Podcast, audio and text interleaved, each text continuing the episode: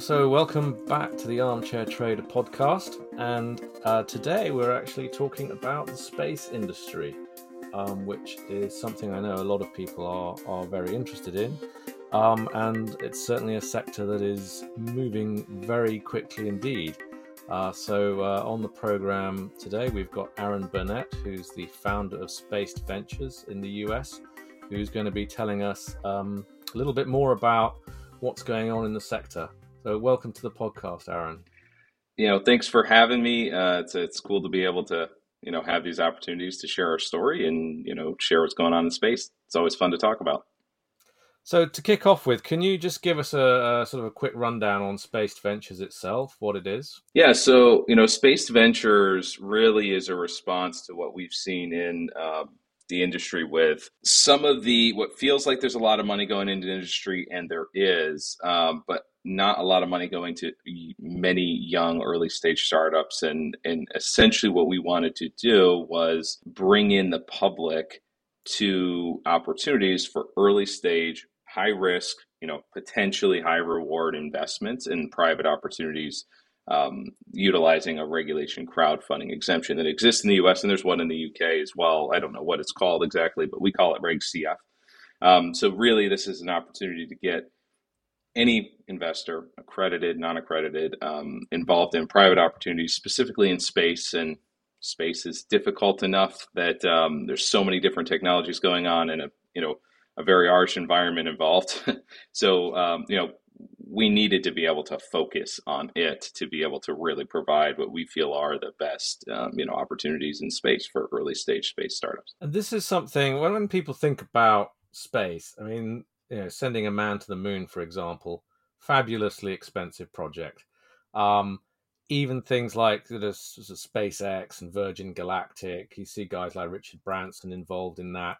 Again, there's a lot of talk about just how expensive it is to get get those sorts of um, high profile projects off the ground, um, literally and figuratively. Um, when you talk about crowdfunding, we're we're not really talking about huge companies or huge technologies here. Why why why did you decide to go with the crowdfunding model specifically? And and is it really possible for a small company to make a difference in this space? Yeah, so th- this is a very good question. So we have um, you know a couple of nuances. Talk about the industry first, right? So the industry right now used to be all governments now then governments and billionaires and what we're right now in is transition away from you know strictly kind of a governance and uh, governments and billionaires pl- space into other investors. And uh, we're really trying to accelerate the retail side of that or the the public uh, side of that as well. But um, so that's that's kind of the nuance of what's happening. But honestly a lot of the movements that um, spacex have made and other companies have made to lower launch costs have really created a lot of opportunity. Um, things like Starship, I, I, don't think many people really understand what kind of effect that can have. Now, it's not flying orbitally yet. It's not, you know, tr- delivering cargo. Um, but given SpaceX's strong track record, there's a lot of reasons to believe that they'll do it. Um, it's just a matter of time. And uh, but the, the amount that they can get to orbit fully reusable and uh, the ability to you know deliver a lot of payloads orbit with from a few different places, whether that's in you know Boca Chica, Brownsville area in Texas or off the Cape in Florida. Um, there's a lot of possibilities there. Regardless of that, even if that doesn't happen, I mean, we've seen launch costs dramatically drop from like seventy-five thousand plus per kilogram down to closer to sub 10, sub 5 in some cases, depending on if how much you're ride sharing and things like that. Um, and then there's smaller launchers like Rocket Lab, which you know I think they publish maybe like 20k or something like that, but they can be 20 to you know 50k kind of per kilogram. I mean, you're you're talking about still dramatic drops in cost. Um, and so what that means is you know getting there, getting to orbit, and putting something in orbit is actually quite a bit cheaper which is creating a proliferation of orbital, um, kind of an orbital economy. Right now, what is mostly up there are small constellations um, from, you know, when I talk about these smaller uh, companies, there are small constellations like Planet Labs or what have you that are essentially looking at Earth, gathering data, and then selling that data. Data is a very easy to relatively easy to sell sort of thing. So if you can just have a sensor that happens to be you know in space and collect data that no one else can get, you probably have an uh, some kind of market, right? I'm oversimplifying that you know value proposition there, um, but the the data market has been, I, I would argue, almost you know ro- fully robust at this point, but it's it's it's been growing and is growing continually. You've got people like um, Umbra Capella doing synthetic aperture radar, which is uh, you know uh, using a, an interesting technology that allows for some pretty granular, um, essentially images using radar. Um, and so there's some really cool opportunities there around selling that data. Uh, so you know all that to say, kind of wrapping it all together, right? Um, you know the industry is moving towards a much more accessible model where small companies can actually make a decent impact um, Having said that, it's still much more expensive than, let's say, a SaaS company or a software company. You might take $50,000 to get your product up and out to market and maybe start making a little initial revenue or something. Um, whereas, and, I, and I, you know, you know, I'm thinking here as broad strokes, but if you are a space company, you're a hardware company. So hardware companies are already harder. And then you're also doing things that are, you know, highly bespoke in most cases. There's not just a there are some companies moving towards off the shelf type models for you know space hardware, but a lot of them build it a lot themselves, or they'll use like you know a kind of a form factor that's kind of standardized, like a cube form factor, uh, you know, CubeSat form factor, but then they all the guts are their own thing. So they're they're building kind of bespoke things. They're you know testing them in radiation testing and vibration testing and all this stuff, and then they put it up in orbit. And so it does tend to be a fairly still cost intensive sort of process. Now, what would have been maybe 10, 50 million before is now one to five. And so um, to get a product up and start getting commercial revenue can take between one and five million for most space companies. If we're talking about going to the to the moon, that's a little bit different. if we're talking about getting into orbit and having a business, one to five million is totally viable now. Um, so sorry for the long answer, but you know the industry at large is moving towards a much more viable uh, space for startups, and um, and then you know crowdfunding plugging that in is just you know one to five million is much more accessible via crowdfunding than let's say a uh, 10 to 50 million or whatever would have been even just a few years ago. How would you say the sector is doing now? Is it in good health? I mean, it sounds like there are a lot more companies there now. I mean, a lot more smaller companies, but uh, overall, as the, the private sector within space technology, is, would you describe that as, as booming at the moment? You know, I you know I do. I you probably are not going to find many more big bigger optimists for for space than me so everything should be taken with a grain of salt of course.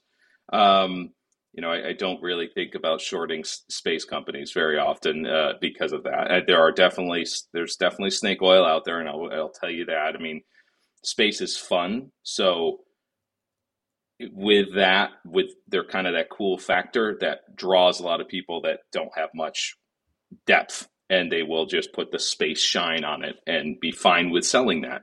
So that means there are those out there. Um, but as far as like the overall industry and most of the industry, there's a lot of cool opportunities happening. Um, there are there, so like my next thing here for 2022, maybe 20, maybe creeps in 2023, is the proliferation of on-orbit services. This is kind of an exciting thing, and and um, this is an example of some of these subsectors within space as a larger industry that are just kind of coming out of the blue. This didn't exist, you know, five years ago. Um, so right now, on-orbit servicing is, you know, essentially most rockets uh, and satellites. They're essentially like a one-trip thing, right? They they send them up there, they run out of fuel, they burn them up or they just float. They turn into space junk. They're, they're not supposed to most of the time, but they can. Um, so it's it's the equivalent of like if you were to buy a car, run out of a tank of gas, and leave it on the side of the road. That's kind of the way the industry is run right now. There's a lot of inefficiency, um, and so there. What that means is a lot of opportunity to improve that efficiency. So there's companies like OrbitFab which like if i were to have said this five years ago people would think this is insane or, or just kind of like a, a, science fiction sort of thing. But there's companies like orbitfab who have gas stations in space. They already have one. Um, it's a smaller one that's you know but actually starting to do you know have some transactions and they're building a much larger one now. That's a that is an enablement for you know a company that has a satellite in space to double or triple or you know increase by 50% the lifespan of their satellite just by refueling right uh, much more difficult than i just made it sound just connecting a satellite and refueling and all that but um, in around that, you have companies that are doing, you know, monitoring services. You have companies that are doing kind of grappling and you know repair services. You have companies that are doing more of the space junk thing. Has got a lot of buzz, relatively a lot of buzz around, you know, removing space debris. So you know, deorbiting things that can't be deorbited by themselves um, it, you know, all that kind of stuff. That that's a growing economy. I think you're going to see quite a bit more buzz of how that happens. And what's cool about that is, like I said, five years ago, the idea that a company's asset in orbit would do business with another company's asset in orbit. You know, obviously the money transacts on the ground, but they don't really interact with Earth other than that. That's pretty new. Um, and there's going to be a lot more movement towards that. So, from a growth perspective, there's a lot of opportunities. From like an investment perspective, uh, we suspect there's going to be a lot of consolidation. It's been being said for a while, um, but there's a lot of companies that are building products. So, like the world's small, uh, smallest uh, Hall mini Hall effect thruster, right? That's a really cool company that's got this thing, and they're selling it. Um, it, it could be likely that they get bought up because of that thing. Even if they want to be a billion dollar company, they may just sell that piece and you know another company brings them in so there's a lot of exit opportunities um, even on the smaller end even if that's like a 2 to 10x kind of return on a you know like a product company gets brought into a larger company and then the the bigger you know we we feel that the bigger uh, opportunities are kind of the longer longer term infrastructure sort of plays um, so SpaceX is an infrastructure like a railroad to space you have uh, orbit fab gas station, like you know, actual fuel infrastructure in space and, and things like that. That's what we tend to look at when we think about big opportunities long term that will survive any kind of bubble or anything like that. From what you've been saying, it sounds like um, a lot of the industry is is very much focused on just getting satellites up and keeping satellites up. Would would you say that that's fair at the moment? That, that that's where that's where the private sector is really is, is really focused on? Or is there other areas like passenger traffic, for example? Well, you know, there are there is passenger, you know, tourism is a thing. I, I just don't normally bring it up as much because it gets a lot of coverage. uh, you know, so it's it's been got it has gotten a lot of coverage. But you have folks like Blue Origin, um, and SpaceX even does that, uh, as well as you know um, Virgin Galactic, where and that's it's, it is an important piece because it really starts to open people's minds like just to see that there's there's you know a well-known overview effect that comes along with it. Um, you know that that tourism will have its own kind of you know bubble uh, of uh, bubble's the wrong term there but you know have its own little sphere of you know subsectors around it that support it. Um, but uh, yeah there's a lot of there's a lot of different things. Generally speaking though one way of thinking about it is and, and I, I, try and remind people this space is really not an industry it's a location. It's a you know it's it, we view it as in the relative near future. It's it's its own economy right? Because it's just a location where industry takes place. So like we said you know gas stations or whatever that are recently you know that could just be happening in space. Um, you wouldn't have thought about that a while ago but you know in theory down the road you just have mcdonald's and fast food or whatever in space too. Who knows um, but that's maybe maybe far down the line. But as that happens, you tend to need things to move, you know, by location. So Earth obviously has robust economies. You know, it makes sense that you know you're going to move from Earth to low Earth orbit, medium Earth orbit, and kind of out. The next thing that's happening right now, which is pushed a little bit more by government contracts, is the lunar economy which is you know there's quite a you know quite a bit of you know money being pushed towards landers and things like that. Um, but that is happening. They te- those might be more of like a five to ten year kind of cycle. Um, it's hard to know exactly. Uh, I have some people telling me it's less than five, and some people tell me it's more than ten. So you know, take everything with a grain of salt. But that's a lunar economy that will develop as well. But it's going to be, generally speaking, what happens is you know the government and you know less return centric folks will push that um, as the, the, the edges of the envelope a little bit further, right? So um, I would suspect as lunar becomes more privatized, then you move to the government pushing more towards you know back and forth with Mars, and as Mars becomes more privatized, so on and so on, right? Um, and, and that's a logical approach. It, who knows what'll happen in you know 20, 30 years from now? But yeah, that's the way I think about it. Are there any areas that you think are currently under underfunded and where there's a there's a real opportunity for private capital to make a difference? In general, you know, there is a lot of there's just underfunding. It, it's kind of there's several different things, and it's heavily dependent on your theses, right? Uh, one of the things that we like is like compute on orbit um, because it doesn't sound very interesting. but um, you know, computing on orbit, it, it, we have this trillion dollar industry that is compute hardware, right? AWS is and all this stuff, you know, big data centers that all exist on Earth. Nothing like that exists in orbit. Like what what exists in space right now is people building their own.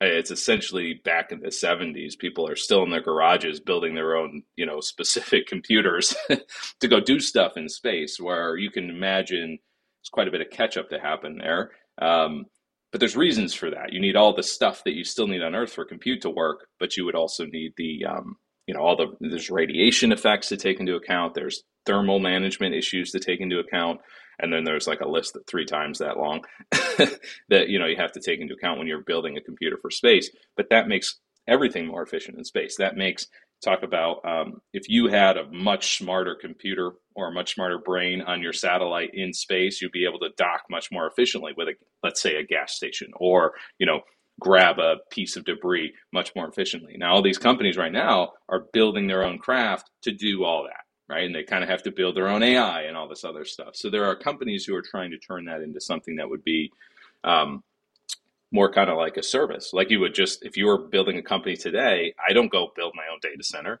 and buy a rack. Some people might say you should, uh, but you know, most people just go to AWS or Azure and you know, buy some space and you know, put all their stuff there, right? So there's an ease of you know net new innovation that can happen if you have that kind of infrastructure in place. So there's several companies attacking that angle. Um, I do think orbital servicing has a lot of unknown or, or un, untapped efficiency opportunities, but I would say at large, the big thing is early stage companies just are underfunded in general. And the reason is is because there's a lot of money that feels like it's going to space, but the last report I looked at, so you, you know, double check me on this, but I think last report I looked at was something like 70 or 80 percent of all that money went to less than 10 companies eh, from 2021. Yeah, it's it, it's kind of crazy to think that you know that it's heavily top loaded. Um, so even though it's growing net new, it's really going back into people that are just putting more money back into their portfolio companies to kind of make sure that they win, right? Um, the early stage companies, still a lot of opportunity, a lot of innovation to happen, a lot of risk, right? Uh, but that's kind of one of the reasons why we like the crowdfunding model because individually, small checks, and we're talking checks that are less than 25K down to as little as $100 it's much easier to risk a hundred dollar check individually um, and take a flyer right on and potentially a big winner um, and have you know a thousand people bring that together or 10,000 people bring you know a hundred dollar checks together um, and potentially have a nice win as a whole than it would be to you know one VC who has LPs to answer to to write the million dollar check right? Uh, that says well you're not you don't even have revenue yet. How can i take that risk on you? So that's where we see a real opportunity for especially retail investors because most unfortunately most venture models they have to take they either have to take a lot of risk or they would just won't take it. Um, and so there's a lot of innovation that's sitting on the sidelines. And as i mentioned one of the nice things about this is is the industry being early enough is there's a lot of opportunities for roll-ups. So while they may not be the billion dollar unicorn exit you kind of have a nice opportunity for people to be buying out these companies and they'll be relatively quick wins, even if they're smaller, like a, let's say a 2x or a 5x. Um, so there's going to be quite a few of those opportunities as well. So if you can kind of get a good sniffer to say, you know, maybe this is a billion dollar company, but maybe the low end is it's a product company, you know, then you're kind of, you know, you're kind of hedging your bets there a little bit. Um, so that's the way I think about it. You know, early stage is a lot of opportunity because the markets are in theory infinite so you can kind of really start to see where things go Um, you know, if you can take that risk, if you can handle the liquidity risk, long term liquidity here is space is is longer than most you know software markets. But it's not. It's by the way much shorter than it was just like I said five ten years ago. You're talking now. Most people can get up into orbit within one to two years. Uh, it used to be much. It used to be longer. um, some people are getting into orbit within months. Um, from like you know they get a little bit of money, then they can book their flight and they're in they're up within months. And so that that is happening too. So that whole paradigm of getting you know to revenue faster is happening. But as far as like scaled kind of you know markets and things like that you would want to be thinking about these are probably multi-year five year ten year kind of time horizons depending on what exactly their business is. And in terms of the likely exit it's it's most likely that you'd see a small company like this get bought out by a bigger company that's interested in their technology or, or what it is that they do. It's kind of that this is where they're at their early pioneering stage. If they get established, then that's when you're as an investor, that's when you're seeing your exit because that's when it's it's being bought out at, as you say, you know, times two, times five initial valuation. Yeah, and, and that's not all of them. I, if you you know, I think there's I know that there's data out there that will t- show you, you know what are most of the exits, right? Most of the exits do take up this like 20 to 50 million. That might be old now. Maybe they're maybe that's inflated like every all the valuations and stuff has. But most exits tend to be in this, you know, kind of sub 50 million category, just because that's the nature of the beast. It's it's a little bit easier to write, you know, a big company to do 10 50 million dollar checks and bring them together into a nice product portfolio or something um, than to just go all the way public right and, and, and, hit uh, you know hit all the lights green and go all the way public and, and, and, and it's just going to be a, a, smaller chance. But having said that it, it, really does depend on what the company can or, or, or even their aspirations are by the way. You know we have many people who are totally fine with they may have a billion dollar company on their hands, but they're totally fine with being bought out for a hundred million and then going in and, and helping to build that billion dollar company within a larger company. Um, so that can be a founder thing. Sometimes they come out and state what their goals are, and I'm going to do this, and you get a good sense that that's what they want to do. And sometimes they don't. Sometimes you just have to stay flexible. And then the other thing is like sometimes it's just the business, right? It, if they have one product and don't have really plans to really expand that, or they don't really have a roadmap to take on a bigger market, you can probably start to calculate in your own head. There's probably not a lot of opportunity for them to take a hundred percent of this market and then be a billion dollar company. They're probably going to, you know, be a smaller player and maybe a good buyout opportunity. Um, but um, it, a lot of that depends on go to market strategies and and all that other stuff. So when it comes down to it, it's a it's it's a depends sort of answer. Um, but there are some that you probably get a better sense of. These are potentially massive markets that they're playing in, and then, then others are these are potentially more product style markets. I remember many years ago I went to the Kennedy Space Center. One of the things that really struck me was that they had um, a museum there that was showing examples of the technology that was developed originally for the Apollo missions um, that then ended up having applications outside of even aviation, yeah. but in, in other other walks of life, that technology was suddenly useful.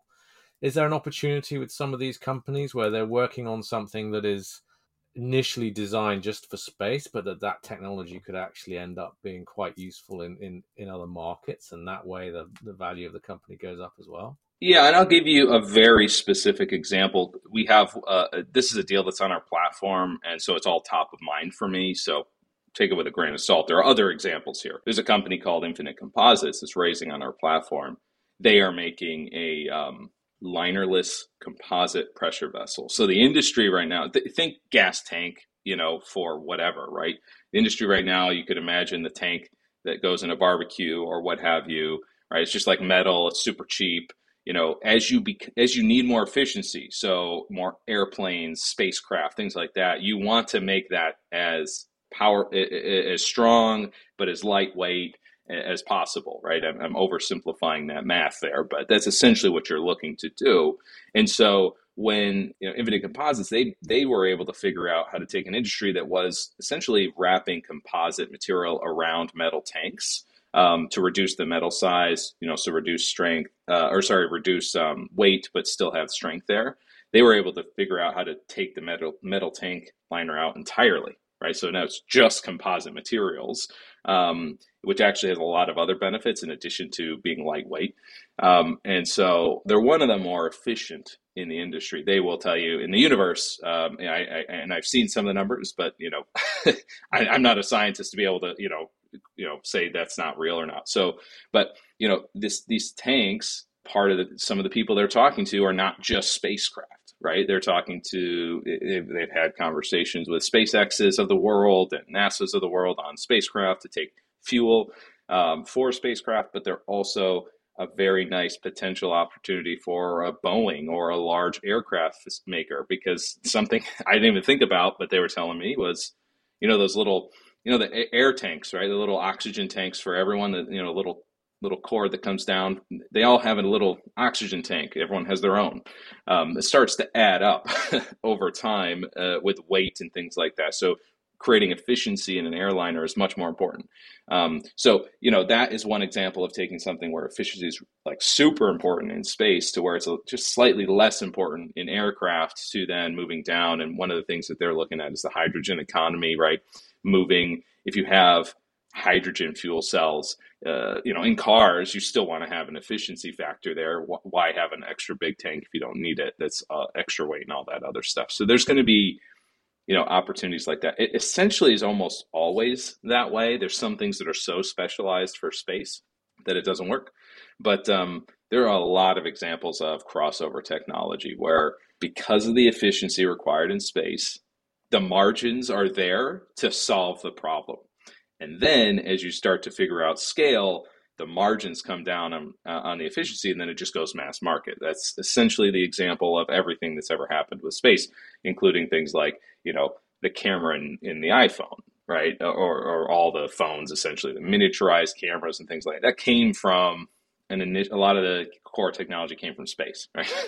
it, they didn't start there in the in the phones. They then you know got pulled in because people could learn from you know technology came from space. So it's it's one of these things that happens. Materials is another one right? Um, some materials you can only even figure out how to build in space. You need zero g. So there's companies like space forge and varda and others that are doing manufacturing in space um, where in a zero g environment you can do better all sorts of things right? So there's there's a lot of these opportunities for improving life on earth. Uh, not to mention that I mean, just the data is a massive improvement of life on Earth. Uh, weather data is a big one, right? Um, but you know that's kind of obvious because that's why they're going up there. But even technology does naturally kind of, you know, just make our life better on Earth. And um, just finally, could you give us um, an example of? So I know you've mentioned one already, but some of the other other companies you've got raising money with Spaced Ventures at the moment. Yeah, so right now we have three, and we'll probably be doubling that number in the next two months. Uh, but yeah, so the three we on our platform right now are Exospace. They are, and this was an example of compute in space that I mentioned. Um, again, fresh, top of mind kind of examples when you're diving into that. Um, working on machine vision in space. So you know, being able to do that in space is very difficult. It's machine vision is hard, compute intensive. So being able to do that in an environment where you don't have as much power and all that stuff is a, is a hard thing to figure out. Uh, like I said, Infinite Composites with with tanks. We have another company called uh, Cosmic Shielding Corporation. They have a material that's been perfected over the last uh, few decades. It actually comes out of originally of a NASA um, IP that then has been perfected uh, that can create material that you know can shield whether that's astronauts or computers or any kind of you know precious car car uh, cargo payload. Um, you know that it's a shielding radiation shielding allows them to do that, and it's also by the way you know by the nature of being an advanced material, it can also be stronger than Kevlar if put in the the right formation. It can be you know all these cool stuff. And so, you know, they're looking at shielding spacecraft and potentially even building spacecraft out of this material. So, this, this, those are the three companies that are on the platform right now. We just launched in uh, September of 2021. So this is all very new. um, but we've been in the industry for, you know, uh, just doing this for two years in, in preparation and talking to all the companies. Um, so when I say it feels like small numbers, but we are actively talking with hundreds of startups. So it's not like there's only three and we just found the three, right? There are quite a few more um, companies that we can't even help. Companies uh, we can only help U.S. based companies for, per regulations is uh, one of the limitations of the regulations right now. So there's a lot of great companies in the UK and other places as well that we want to help, but we can't. Um, so there's a lot of opportunities um, in, in, the private investment sphere. Well, thanks very much indeed for coming on the program today. Um, can can where can people find out more about Spaced Ventures itself and and what you're doing? So our you know our website, obviously with the deals and and, and a lot of the information uh, that I've given is uh, spacedventures.com, all one word, um, and you can just you know go check that out we uh, put a lot of effort into uh, making it easy and, and, and understandable and things like that. And then obviously you can follow me. I you know I do uh, LinkedIn and Twitter. So uh, Aaron Burnett on LinkedIn or on Twitter, you should be able to find me there relatively easily. Fantastic. Thank you very much indeed for your time today, Aaron. It was fun chatting. You've been listening to the Armchair Trader podcast. Make sure you visit our website, www.thearmchairtrader.com, for your daily dose of financial markets news and sign up to our free newsletter there.